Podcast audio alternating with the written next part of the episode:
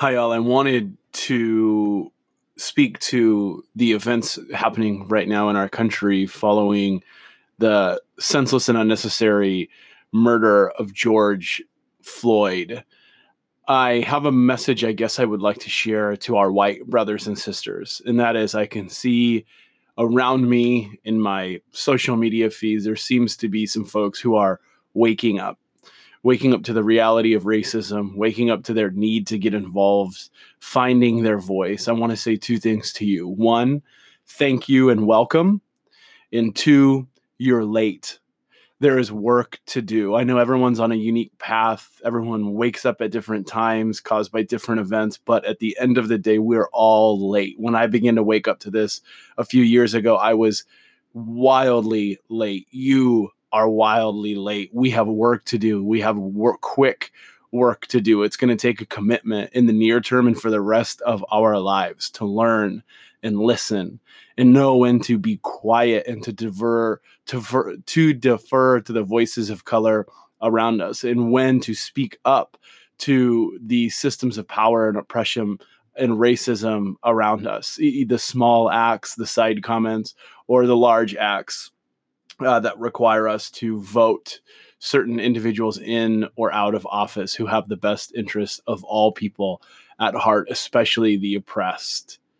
A message to my brothers and sisters of color. I'm sorry.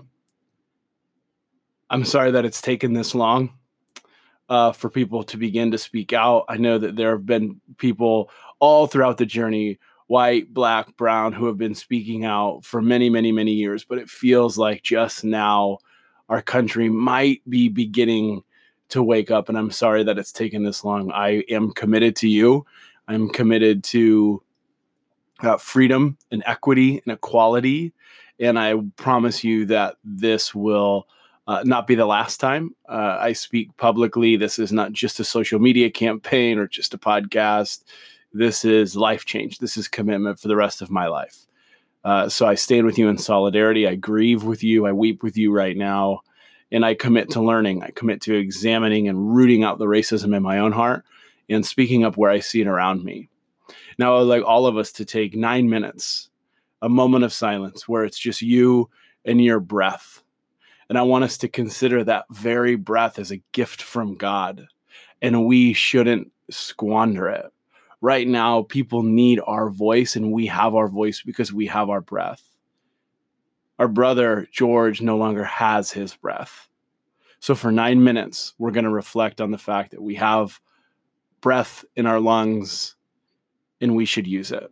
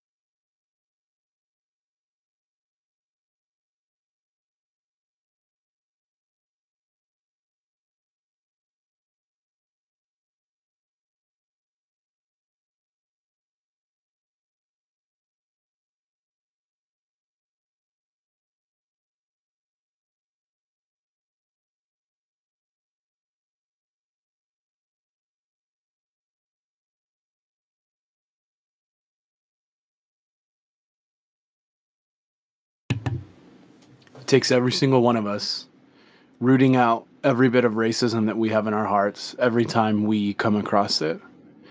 It takes us learning to find our voice, having the courage to use it, and then having the audacity to take action. I hope and I pray that everyone listening to this would join me in committing to those things. Black lives matter.